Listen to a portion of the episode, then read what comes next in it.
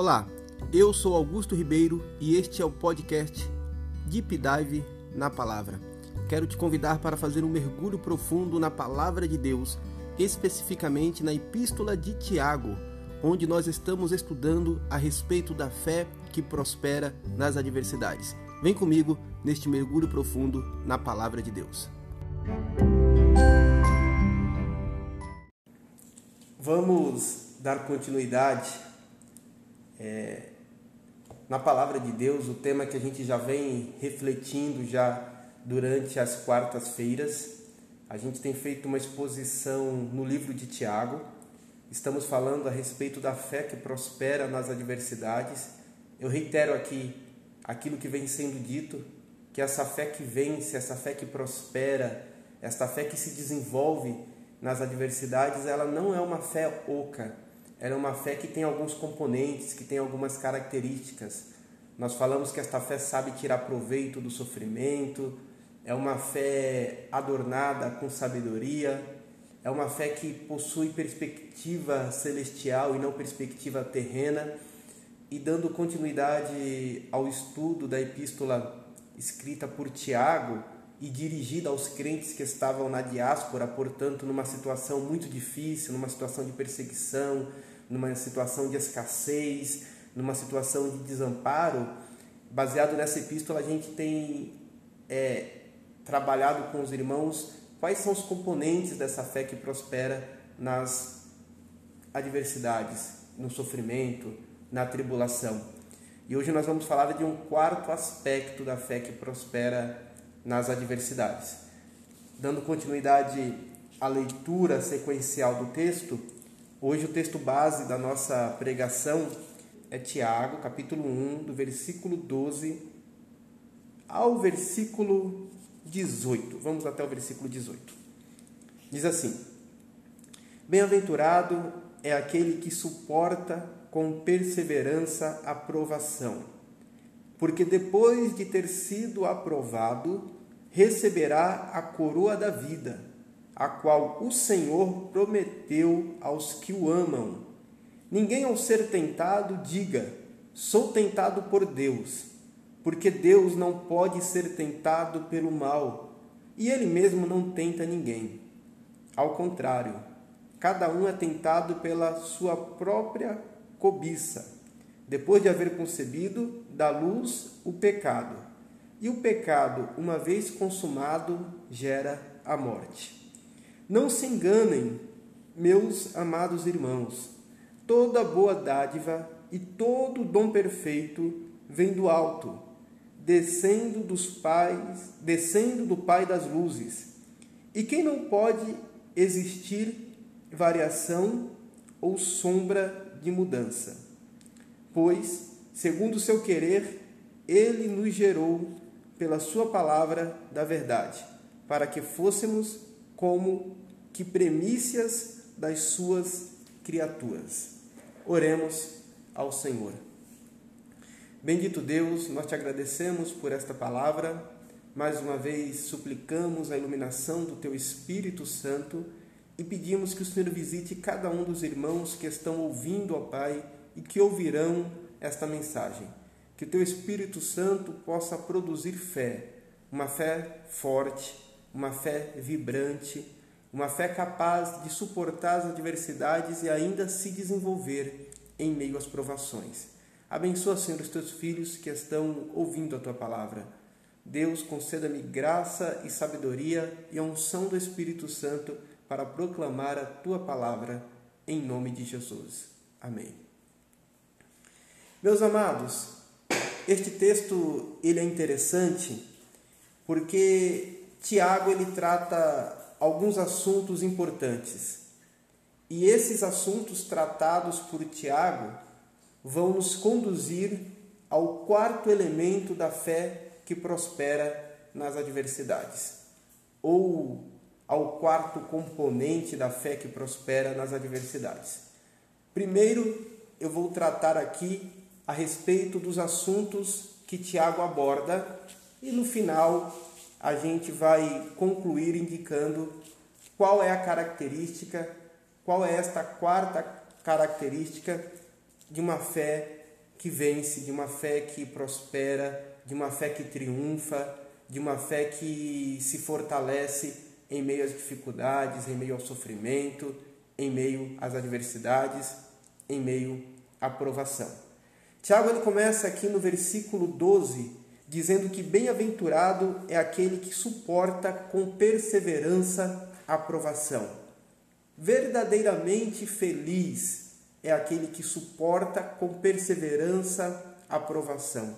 Esta palavra bem-aventurado, ela dá a ideia de mais do que feliz, mais do que abençoado. E esta pessoa que Tiago diz ser mais do que feliz, mais que abençoado, é uma pessoa que tem uma capacidade de suportar com perseverança a provação.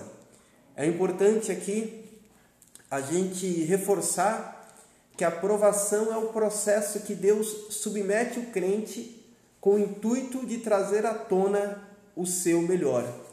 Este é o meio determinado por Deus para fortalecer a fé e forjar o caráter do crente. Portanto, se a gente tivesse aqui que definir em uma palavra o que é provação, provação é o processo que Deus submete o crente com um objetivo. E qual é este objetivo? Trazer à tona o seu melhor. Deus ele quer trazer à tona o melhor do crente. É, é semelhante ao ao aço que é forjado em meio ao fogo, né? onde as suas impurezas são consumidas. Para os irmãos ter ideia a, a, nesse sentido, eu gostaria até de compartilhar um exemplo. Aqueles navios antigos, e quem assiste filmes, é, quem já assistiu, por exemplo, Piratas do Caribe, viu aqueles navios antigos. Eles possuem mastros, né? O mastro é um, é um componente importante de um navio. O mastro eram aquelas madeiras que ficavam em pé e onde as velas do navio eram apoiadas. E estudando a esse respeito, eu li que os navios militares eles possuíam mastros fortes e havia uma estratégia para escolher quais seriam os mastros que seriam colocados em navios militares. Qual era a estratégia? O, o fazedor de navio, eu não sei qual é o nome dessa, dessa profissão, mas aquele que fazia o navio, ele ia para uma colina onde ele sabia que tinha a árvore propícia para fazer mastro, ele escolhia a árvore, então ele avaliava a árvore e falava: oh, essa árvore aqui, tudo indica que ela vai dar um mastro bom, a gente pode considerar ela. E ele fazia algo interessante. Essa árvore normalmente era cercada por outras árvores que protegiam essa árvore dos ventos, da chuva, das tempestades. Então, todas as árvores que estavam ao redor da árvore escolhida pelo fazedor de navio, ele cortava. Ele cortava. De modo que agora, esta árvore que viria ser um, um mastro de um navio militar estava desprotegida dos ventos, da chuva e da tempestade. Passava-se um, dois, três anos. Depois de dois a três anos, é, que essa árvore era, era submetida ao vento forte, às chuvas e às tempestades, ele arrancava essa árvore e fazia um mastro de navio. Todo aquele processo de chuva, de vento, de tempestade, de sol era necessário para que a árvore escolhida fosse um bom mastro e ficasse mais firme e ficasse mais resistente e no oceano não quebrasse. Então veja que interessante. A árvore escolhida, a boa árvore, a árvore que tinha potencial de virar um mastro de um navio militar, ela era submetida ao vento, à chuva e a tempestade, para depois ser cortada e ser colocada em um navio de guerra, em um navio de campanha militar. Parece que Deus trabalha dessa forma com a gente. Os escolhidos de Deus, eles passam por um processo determinado por Deus para depois fazer algo que Deus preparou para eles. Lembra de Abraão? Em Abraão, em Gênesis capítulo 22, versículo 1, está escrito que Deus pôs Abraão à prova. Agora entenda que esse processo é um processo que tem um objetivo determinado por Deus, que é trazer o nosso melhor à tona, que é elevar o nosso nível, que é mudar o nosso patamar. Eu não sei qual é o processo que você está passando. Eu não sei qual é o propósito de Deus na sua vida. Eu não sei o que Deus quer de você. Eu não sei quais são as provações que Deus está fazendo com que você passe, que você está sendo submetido. Mas eu sei que Deus faz isso com todos aqueles a quem Ele ama. E Deus faz isso porque Ele tem um propósito muito bem definido, um propósito que nós não compreendemos, mas nós confiamos em Deus e sabemos que Ele trabalha a nosso favor e que o propósito de Deus é nos abençoar. Então, talvez você seja esse mastro Pastor, mas por que tanta ventania? Por que essas ondas? Por que este mar revolto? Por que esse sol que está castigando? Porque talvez Deus ele quer te separar para algo especial e ele está te preparando para que você tenha resistência, para que você tenha estrutura, para que você não sucumba quando você estiver no lugar que Deus preparou para você. Então é por isso que Tiago fala que é bem-aventurado quem suporta com perseverança. Porque depois de aprovado, Tiago continua: receberá a coroa da vida, a qual o Senhor prometeu aos que o amam.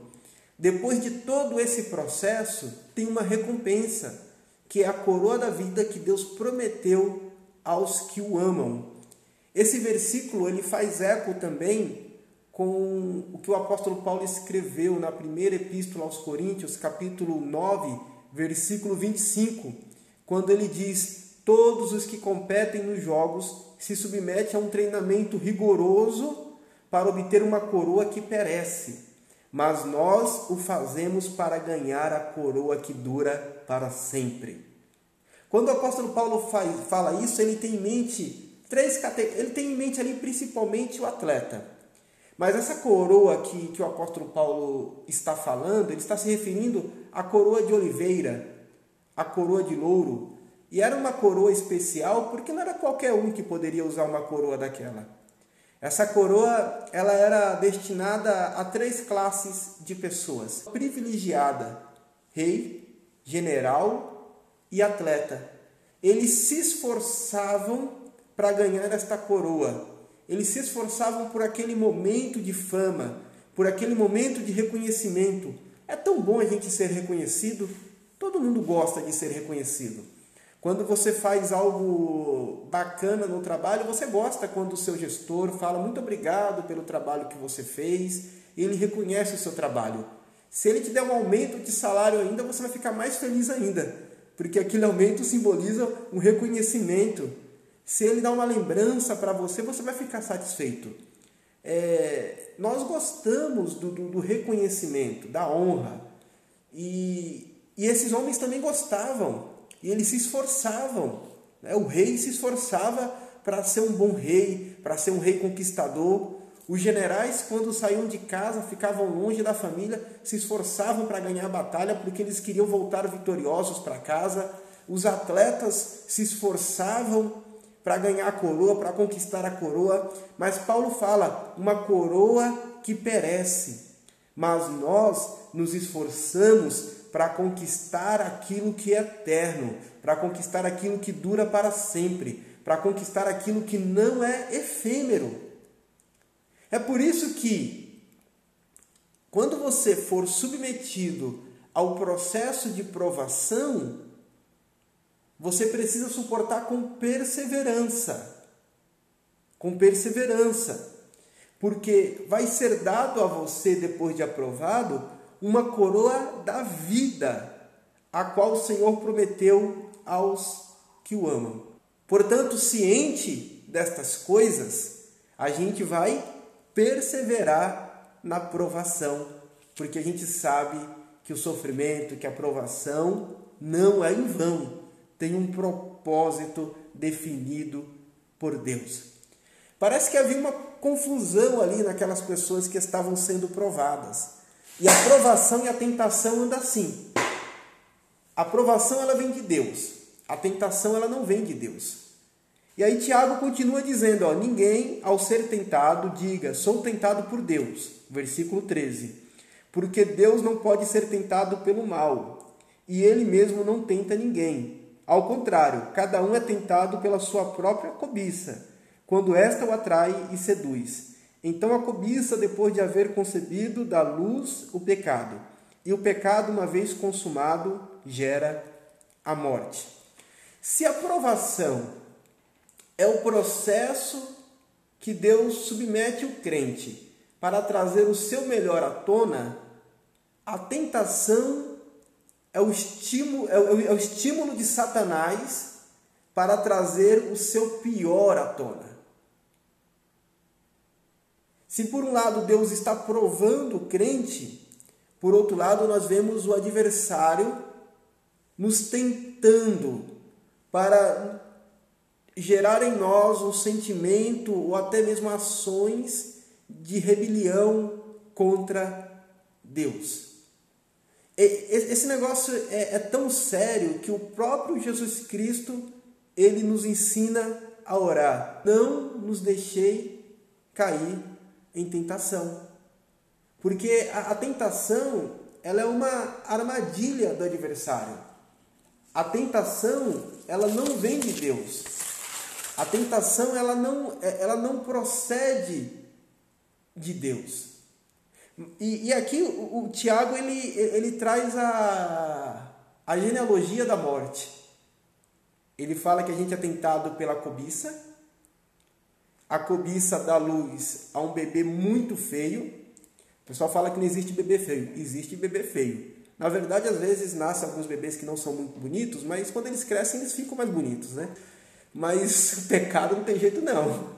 O pecado, quando cresce, vai ficando mais feio ainda. Vai ficando feio, feio. O pecado já nasce feio, quando ele cresce, ele fica feio, irmãos. O pecado é um bebê feio. É o filho da cobiça. E a cobiça é a avó da morte é a avó da morte. Tudo isso é resultado de quando o crente cede à tentação. É por isso que a gente tem que vigiar.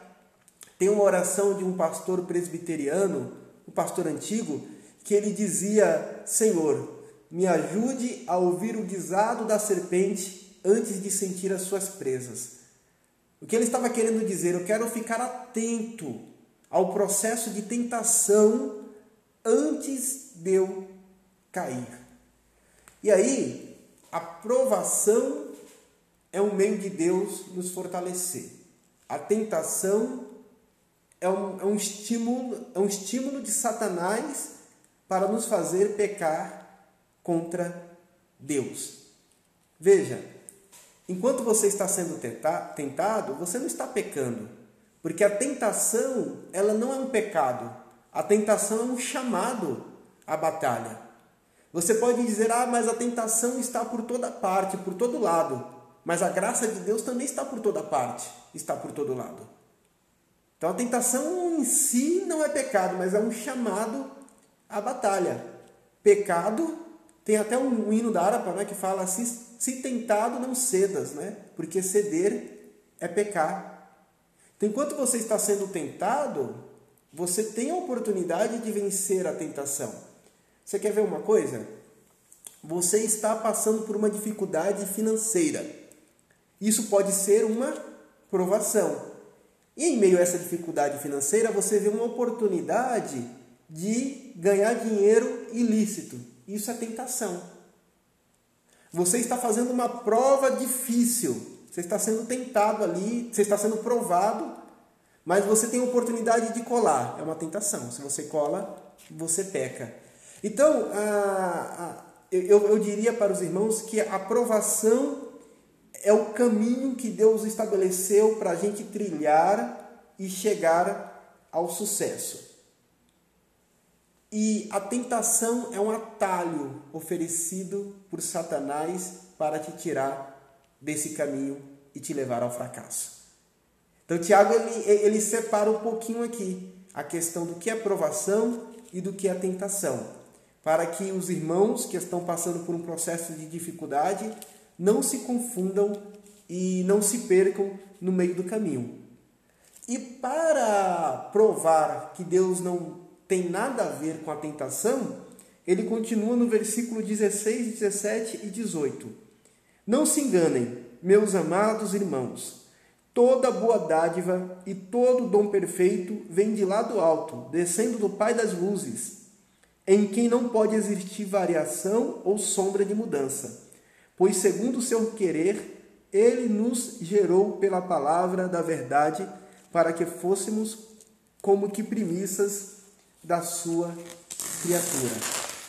Ou seja, Tiago ele trata basicamente de três assuntos aqui que estão conectados ele fala da provação, ele fala da tentação e ele fala da perfeição de Deus. Toda boa dádiva, todo dom perfeito vem de Deus. Deus é a fonte de todo bem. Independentemente se esse bem é promovido por um cristão ou por um descrente, a fonte de todo bem é Deus. Ele é a causa primária de tudo que é bom. E sendo Deus a fonte de todo bem, ele não pode ser a fonte da tentação. Fala que Deus é o Pai das luzes. Tá vendo esse sol que é tão necessário para que haja crescimento, para que a gente tenha vitamina D, que é tão necessária para a manutenção do planeta? Ele tem um Pai, é Deus a lua que é iluminada pelo sol, as estrelas que têm a luz também iluminada pelo sol, a palavra de Deus que é lâmpada para os nossos pés e luz para o nosso caminho. Tudo isso procede de Deus. Portanto, Deus ele é o Pai das luzes. E em Deus não há mudança, não há variações como sombras inconstantes. Em Hebreus capítulo 3, versículo 8, fala que Jesus Cristo, ele é o mesmo ontem, hoje e eternamente. Deus seja louvado. Porque o ser humano, ele tem uma variação de humor. Tem dia que o ser humano ele nasce amando, né? Ele ama o cachorro, ele ama o passarinho, ele ama o filho, ele ama todo mundo. Tem dia que o ser humano a gente acorda mal-humorado, então, porque é, é, é, a gente está sujeito a mudanças. Em Deus não há mudança, nem variação de mudança. Deus ele é imutável. Que atributo maravilhoso é este do nosso Deus? E a gente pode confiar em Deus, porque nele não há nenhuma instabilidade. E ele nos gerou pela sua palavra. Nós somos resultados da palavra de Deus que promoveu fé em nosso coração. E é esta mesma palavra que é o fundamento da nossa vida. É esta mesma palavra que fala que, mesmo em meio à dificuldade, ao sofrimento, à provação, nós devemos perseverar, porque Deus está preparando uma coroa da vida para cada um de nós. Esta palavra que nos gerou é a palavra que nos sustenta e a palavra que nos dá direção. Dito isso, eu quero caminhar para a conclusão dizendo o quarto componente da fé que prospera nas adversidades. E este componente é discernimento. Discernimento. Alguém pode falar assim: ah, o pastor Augusto falou só de coisas que a gente sabe aqui o tempo inteiro. É claro, vocês são crentes. Falei de nada, coloquei um título assim um pouco diferente para chamar a atenção, mas é, saber tirar proveito do sofrimento, ter sabedoria, ter perspectiva celestial, nos ensina, a Bíblia nos ensina isso, então não vamos falar nada de diferente não, porque o que eu falar não agrega, não acrescenta, não tenho nada para falar de diferente. E eu estou falando de mais um aspecto, que é discernimento. É óbvio, é óbvio, está na palavra de Deus. Por que discernimento? A gente precisa de discernimento para saber que Deus prova o crente para expor o seu melhor. A gente precisa de discernimento para saber, Deus está me provando, não é porque Deus quer me matar, não. Deus está me provando porque Ele quer trazer à tona o meu melhor. Deus quer me purificar. Deus quer me fortalecer. Deus quer que eu seja um mastro bom, para que quando eu estiver em outra posição eu não sucumba. É por isso que Deus está me provando. Então a gente precisa ter discernimento para saber disso. A gente precisa ter discernimento para saber que o diabo ele aproveita da ocasião em que Deus está nos provando para estimular o crente a praticar o pecado. Olha que, que, que interessante. Que interessante. Deus ele está te provando porque ele quer promover o bem. O, o diabo ele aproveita dessa ocasião para te estimular a praticar o pecado. E a gente precisa também de discernimento para saber que Deus é perfeito. Portanto, se Deus é perfeito, ele é digno da nossa confiança. Se Deus ele é perfeito, a gente não precisa duvidar das promessas dele. Se Deus ele é perfeito, ele é bom e a sua benignidade dura para sempre. Está entendendo que a fé ela não pode andar sozinha? A fé ela não pode ser oca? A fé é, ela tem alguns componentes e o discernimento é um dos componentes da fé que prospera nas adversidades. Na verdade, ele é o quarto componente. E você pode dizer assim, pastor, mas é, é complicado. É, é complicado, não, não é fácil não. É por isso que a gente tem a palavra de Deus, é por isso que a gente depende do Espírito Santo. Mas eu quero terminar é, é, essa reflexão dizendo o seguinte: considere Jesus e considere Adão. Adão ele foi provado no jardim. O jardim era maravilhoso, o jardim era bonito, o jardim tinha árvore da vida, o jardim, o lugar mais lindo da terra. No jardim Deus visitava Adão e Eva o, o jardim não tinha local mais propício para a humanidade viver do que o jardim do Éden. Adão e Eva foram tentados no jardim, mas eles cederam à tentação. E aí entrou a morte, tudo que a gente está vivendo que não é bom é resultado da queda. Jesus ele foi tentado no deserto no deserto. A Bíblia fala que depois de ser batizado, antes de iniciar o seu ministério, Jesus ele foi levado pelo Espírito Santo ao deserto. E lá no deserto, Satanás tentou Jesus. Jesus passou fome durante 40 dias. O deserto é árido, no deserto o sol era escaldante. No deserto não há refrigério. No deserto não havia trégua. E Jesus venceu no deserto. Enquanto Adão pereceu no jardim, Jesus foi vitorioso no deserto. E em Cristo nós somos nova criatura. Portanto, para vencer a provação, vamos manter os nossos olhos fixos em Cristo. Em Cristo nós encontramos o nosso caminho. Em Cristo nós vencemos. Em Cristo nós somos abençoados. Isso me faz lembrar de uma criança que se perdeu, perdeu o caminho de casa. Um policial encontrou a criança e perguntou: "Aonde você mora? Eu posso te levar até a sua casa." A criança ela não sabia o caminho da sua casa mas ela sabia que morava perto de uma igreja que tinha uma cruz. E esta criança falou para o policial: Eu não sei o caminho de casa, mas eu sei que eu moro perto de uma igreja que tem uma cruz. Mostra a minha cruz e eu encontrarei a minha casa. Mostra minha cruz e eu saberei o caminho. Mostra a minha cruz, glória a Deus, aleluia. E eu chegarei lá, eu não estarei mais perdida, glória a Deus.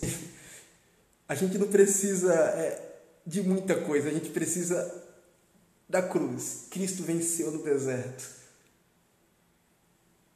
E com, e com os olhos fixos em Cristo, seguindo o caminho da cruz, a gente vai encontrar o caminho de casa, a gente não vai perecer, a gente vai vencer a provação, seremos bem-aventurados e ao invés de ter por herança a vergonha, a derrota, a gente terá por herança a coroa da vida que está reservada a cada um de nós. Amém, meus irmãos? Essa é a palavra que eu gostaria de, de compartilhar com os irmãos. Oremos em nome de Jesus. Bendito Deus e eterno Pai, nós te agradecemos, Senhor, porque nesta noite o Senhor falou conosco por intermédio da tua palavra. Pedimos ao Senhor graça, pedimos ao Senhor sabedoria, pedimos ao Senhor provisão em meio às provações. Pedimos ao Senhor que os nossos olhos estejam sempre fixos na cruz, fixos, fixos em Cristo que venceu no deserto, e nós também venceremos. E em meio às dificuldades, em meio às provações, o nosso melhor virá à tona e o seu nome será glorificado. Visita, Senhor, cada um dos meus irmãos que aqui estão, cada um passando por um processo, por uma luta diferente, por uma provação diferente, mas eu tenho certeza, Pai, que em Cristo todos seremos vitoriosos em nome de Jesus. Amém.